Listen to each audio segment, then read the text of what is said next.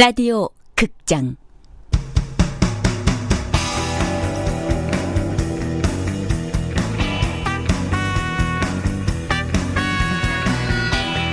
서남여고 탐정단.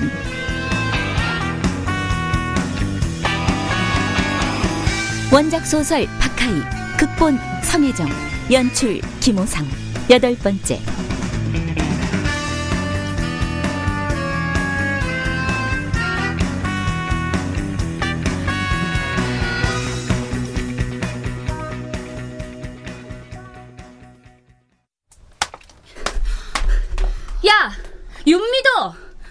네가 우리 오빠를 이런 식으로 기만해? 하하 참 쟤는 왜 탐정단을 나가서도 아직도 저런 식으로 등장을 하는 거니? 왜? 오늘은 또 뭐 때문에?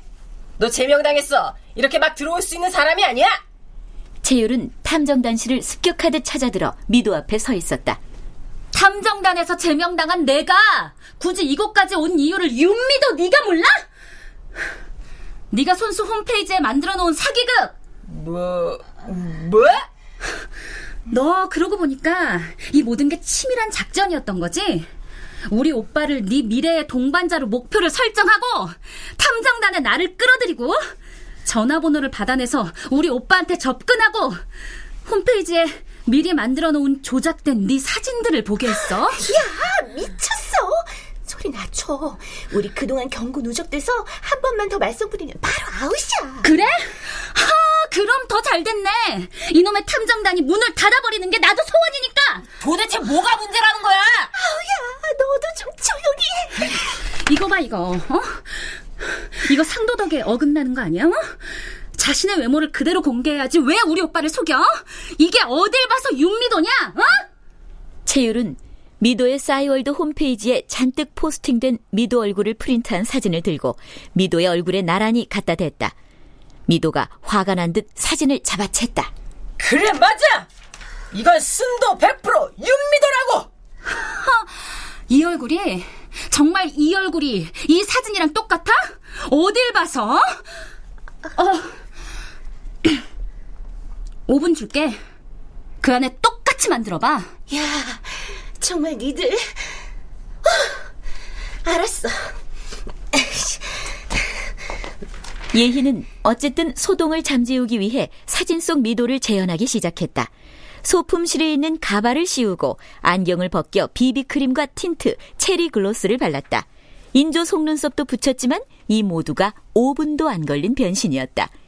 예희는 인쇄된 사진을 미도의 얼굴에 갖다 댔다. 거짓말. 체율에 비해 미도는 의기양양했다. 봤지? 내 모습이 원래 이래. 평상시 수사에 방해되니까 감추고 다닐 뿐이야. 자고로 여자와 탐정의 변신은 무죄라고 했어. 누가? 채율은 미도의 태도에 더는 못 참고 우악스런 손길로 미도의 속눈썹을 뜯어내고 가발을 벗겼다. 머리를 덮고 있던 흉물스런 까만 망사가 드러났다. 갑작스런 일격에 깜짝 놀란 미도가 입을 쩍 벌리고 있는 모습은 한마디로 가관이었다. 너, 너 뭐하는 짓이야? 너의 진짜 모습을 오빠한테 보여줄 거야. 너, 아, 제일 그거 일이 안 되나? 미도는 채율을 잡으려고 뛰어다니고 채율은 잡히지 않으려고 사력을 다해 소품실 구석구석을 도망다녔다. 예희는 이 둘을 말리려고 뒤쫓았다. 잠시 후 성윤이 채율을 붙잡았다. 채율의 카메라를 빼앗으려는 성윤의 옆구리를 채율이 힘껏 비틀어 쥐었다. 그러자 육식 공룡의 울음소리가 소품실을 쩌렁쩌렁 울려댔다. 하재와 예희가 달려들어 성윤의 입을 틀어 막았지만 소용없었다. 그때 탐정단실의 문이 열렸다.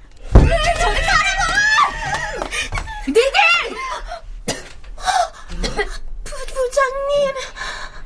곱슬머리를 포니테일로 묶은 상은이 탐정단실 문을 열고서 예희를 노려보고 서 있었다. 그동안의 경고 누적은 기억하겠지?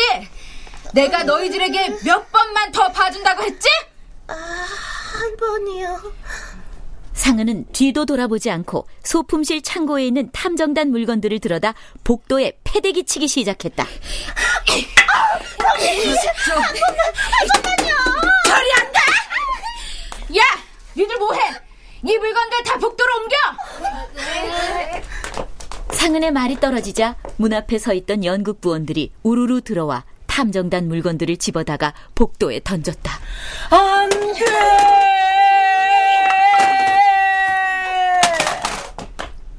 미도는 복도로 내달려 나가 떨어진 물건들을 품에 안았다. 주변을 지나던 학생들이 그녀의 몰골을 보며 키득거렸다. 그러거나 말거나 미도는 그동안 모아온 자식 같은 파일을 챙기느라 무서운 속도로 몸을 움직였다. 마치 분신술을 펼치는 듯 했다.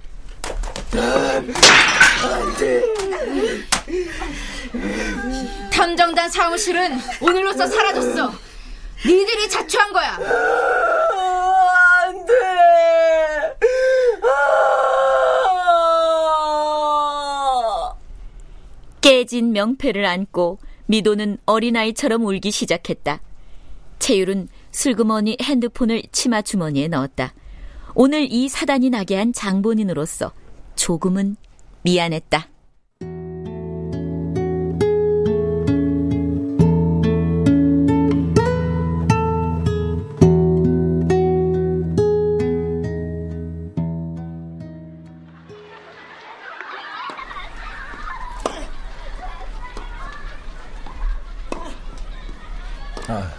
이유 없이 왕따 당하는 사람 없어. 성격이 괴상하니까 친구가 안 생기는 거야. 노진권은 상담 교사에게 조언을 구한 것처럼 이번에는 자신과 절친한 학생과의 우경을 찾아갔다. 체육 교사인 우경은 테니스 코트 앞 벤치에 앉아 지나가는 사람을 물끄러미 바라봤다. 하지만 그 상담 선생님은 그 이번 일을 반 아이들 모두가 그 효조를 따돌린 거라고 믿고 있어. 그 증거를 찾아보라고 하던데. 에헤이, 그, 그런 짓 할 필요 없어. 따돌림 같은 거 없었으니까. 따돌린 게 아니라 그냥 걔를 좋아하는 애들이 없었던 거야. 어, 원래 밉상인 애한테 누가 말을 걸어주고 놀아주겠어? 피해 의식에 사로잡힌 효조가 제멋대로 배후가 있다고 상상했던 거야. 어른들 중에도 있잖아 그런 사람. 어딘지 감정이 배어있는 목소리의 우경은 테니스 코트를 향해 입술을 비틀어 쓴웃음을 지었다. 우경의 시선을 따라가 보니 불어교사 하연준이 동료 교사와 테니스 경기를 하고 있었다. 하연준 선생이네. 이야, 덤 좋고 힘도 좋네. 참. 하연준 선생 잘 알아? 아, 나야 뭐 이 학교에 대해 아는 게 있나. 이 학교도 처음인걸. 내 자네를 아껴서 하는 말인데 저기 저 하연준이와는 절대 친해지지도 아니 아니 말도 섞지 않는 게 좋아 왜? 우경은 목소리를 낮추며 주위를 둘러봤다. 위험한 자야 학생 잡아먹는 선생 뭐? 그런 게 있어 어쨌든 저 인간하고는 가까이 지내지 않는 게 좋아 사실 그런 이야기라면 처음 듣는 것도 아니었다. 하연주는 비사교적인 성격에 불친절한 수업 태도를 가지고 있음에도 언제나 인기 투표에서 1위를 차지했다. 여학생들뿐만 아니라 여교사들까지도 그를 동경했다. 옷맵시나 분위기도 세련됐고 연극계에서는 알아주는 인물이었다. 효조계에 관해서 아이들이 한마디씩 했던 말을 메모해 놨어 학생과에 보러 와 음, 그렇게 하지. 그 얘기 들으면 노 선생 생각이 확 바뀔걸? 노진권이 벤치에서 막 일어서려는데 경기를 마친 하연준이 라켓을 들고 걸어오고 있었다. 노 선생님. 아이고 이 양반은 못 드시네 노 선생 내말 명심해 노 선생님, 이번 일 어떻게 하실 겁니까? 노진권은 학교를 옮긴 지 몇 년이 지났지만 그와의 대화는 처음이었다. 가까이서 보니 철회색 머리칼에 빛바랜 갈색 눈이 매우 이지적이었다. 젊은 시절에는 한국의 연극판을 들었다 놨다 할 정도로 영향력 있는 인물이었다고 했다. 애들 일을 선생이 파헤치려고 해봤자 소용없어요. 애들 일은 애들이 잘하는 거죠. 그, 그게 무슨 말씀이신지. 하연주는 명함 한 장을 내밀었다. 소남여고 탐정단 대장 윤미도? 아, 아, 아, 이 학생이라면 그, 네, 아실 겁니다. 아유, 워낙 유명한 아이죠. 네. 지난달 소지품 검사 때 고성능 망원경이 나왔던 애잖아요. 얼마 전엔 시험지 유출에 대한 정보를 캔다고 교무실에서 죽치던 아이라 모르는 선생들이 없을 거예요. 진곤의 표정은 부자연스러웠다. 시험지 유출에 관해 교원들 사이에서 말이 많았다. 가장 의심을 받고 있는 사람이 바로 하연준이었다. 이 녀석들 말이에요. 사무실도 없이 그동안 우리 연극부 소품 창고를 빌려 쓰고 있었는데 그나마도 어저께 쫓겨났거든요. 이번 사건을 해결해주면 정식 동아리 인가를 내주고 부실도 제공해 주겠다고 해보세요. 담당은 노 선생이 해주시고. 아, 도대체 무슨 말씀이신지. 노진권은 하연준의 말이 농담인지 진담인지 알 수 없었다. 애들 장난으로 하는 탐정단 놀이에 어른들까지 가세를 하란 말인가. 노진권은 알 수가 없었다. 아, 걱정 마세요. 실력을 갖춘 탐정단입니다. 왜 얼마 전에 학교 앞에 변태가 출몰했었죠? 학생들 손목만 물고 달아나는.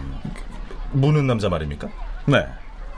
그놈을 잡아다가 두 번 다시 못 나타나게 만든 것도 이 녀석들이에요. 몽타주도 만들어서 뿌리고 추격전까지 벌였다죠. 뇌 없는 선도부 애들보다 훨씬 낫지 뭡니까? 노진권은 방금 하연준과 가까이 지내지 말라는 우경의 말을 떠올리며 망설이고 있었다. 하연준은 이런 노진권의 손에 열쇠를 쥐어주고는 그 자리를 떠났다.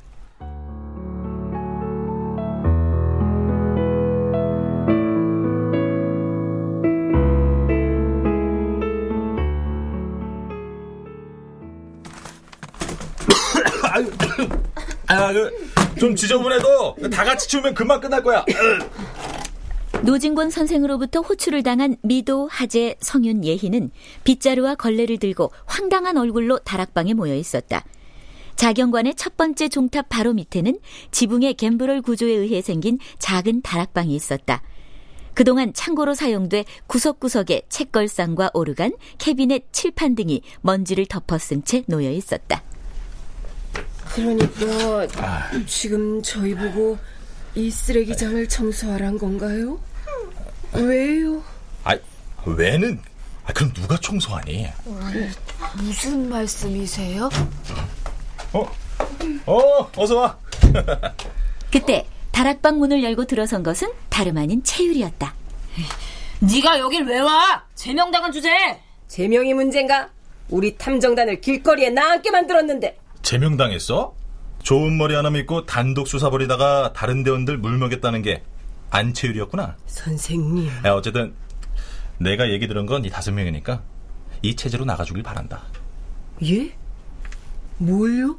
야, 이 탐정이란 놈들이 아, 이쯤 되면 알아들어야지. 그 정도 출연도 못해.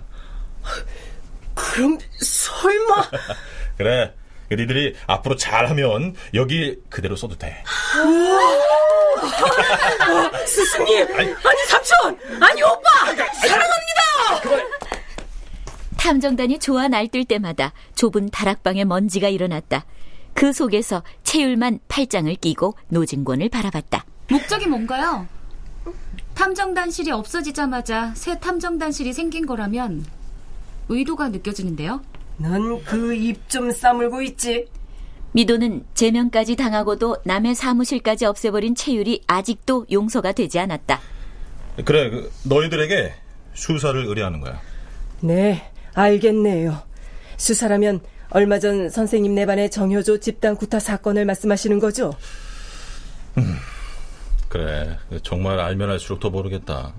누가 가해자고 누가 피해자인지, 그리고 니들에게 이걸 맡기는 게 잘하는 건지도.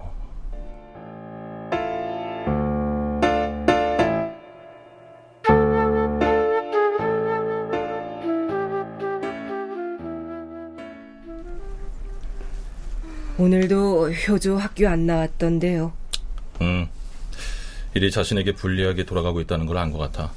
벌써 3일째 등교 거부가 이어지고 있어. 탐정단에게 사건을 의뢰한 노진권은 석식 시간을 이용해 탐정단의 다락방에 들렀다. 교육청 홈페이지에 효조가 올린 고발글에 대해서 반응은 어떤 것 같아? 자기가 의자를 던진 건 반 아이들한테서 생명의 위협을 느꼈기 때문이라고 써놨던데 그건 어느 정도 먹히고 있었어요. 하지만 그 밑에 가해자 명단을 공개해 놓은 데 대해서는 경솔했다와 오죽하면 그랬겠냐의 의견이 반반이었고요. 음, 그래. 계속 모니터 해봐. 가해자 명단에 들어있는 애들 부모님들이 모여서 법적 대응을 준비하고 있다면서요? 어. 안 그래도 효조한테 교육청에 올린 걸 삭제하는 게 어떠냐고 했더니 싫다고 하더라. 와, 걔도 강적이다. 얘들 부모님들이 변호사를 구하든 판사를 매수하든 뭐 자기는 자신 있다 하더라고. 뭐 자기한텐 인터넷이 있다고. 그렇게 되면 더 큰 피해로 이어질 수 있을 텐데. 글쎄, 네티즌들이 아무리 할 일이 없다고 해도 그런 미미한 피해 사실에 댓글을 달까? 일단 그들의 눈길을 붙잡으려면 최소한 누구 하나는 죽어야 하는데. 음, 그건 그래. 뭐가 그래? 미도는 채율과 싸웠던 그날 이후로 지금까지 채율을 용서하지 못하고 있다. 그래. 니들이 조사했다는 것 좀 들어볼까? 노진권은 미도에게 시선을 돌렸다. 왕따는 사실이었습니다. 노진권은 예상했다는 얼굴이었다. 누가 누구랑 친하고 누가 어느 학원에 다니는데 서로 허물이 없는 사이라 이런저런 얘기를 들었으며 그 반에 누가 남자친구를 사귀는데 그가 가장 친한 친구가 중학교 동창이라 특별히 부탁해서 알아낸 정보에 의하면 과 같은 이야기가 스무 번 넘게 반복되었다. 효조가 따돌림을 겪었다는 결론에 도달하기까지 탐정단이 접촉한 상대는 무려 75명이었다. 끈기만은 대단했다. 근데 우리 반 애들이 왜 효조를 괴롭힌 거냐? 어, 증거를 찾아달라셨지 이유를 알아오라고 하진 않으셨잖아요. 아이 그건 그렇지만 증거를 찾아서 이를 수습한 다음에는 다른 아이들은 징계를 받는다고 치자. 그럼 효조는 앞으로 학교 생활을 제대로 할 수 있을까? 학교에까지 밑보였는데. 아유 참 그걸 왜 저희한테? 노진권은 지친 얼굴로 다락방을 한번 둘러봤다. 니들이 방이 마음에 들지 않는 모양이구나. 탐정단이 일제히 성윤을 쏘아봤다. 그럼 증거는 찾았어? 아이들이 효조를 왕따시켰다는 증거. 증거를 보여드리기 전에 가장 중요한 세 가지를 그러니까 이번 사건을 해결할 수 있는 세 가지 포인트부터 알려드리죠. 노진권은 그동안 어설프기 짝이 없던 이야기만 늘어놓던 미도의 말에 이번에는 왠지 기대가 모아졌다. 첫째, 가해자로 지목된 아이들의 부모님들이 진짜로 원하는 건 재판이 아니에요. 이 일로 딸들 미래에 오점이라도 남길까봐 두려워하고 있지요. 둘째, 효조 부모님도 역시 재판을 원하지 않습니다. 걔네 집은 시장에서 청감을 장사를 하는 데다 아버지가 오랜 병원 생활을 하고 있어요. 마지막 세 번째, 아이들은 자신들의 가면이 벗겨질까봐 전전긍긍 거짓말을 만들어내다가 여기까지 왔어요. 그러니 우리는 그 거짓말을 역으로 이용하는 겁니다. 아이들의 거짓말을 역이용한다? 노진권은 순간 해법을 찾아낸 듯 눈을 반짝였다. 그때였다. 빨간 노트 한 권이 미도의 손을 떠나 노진권이 앉은 테이블로 날아들었다.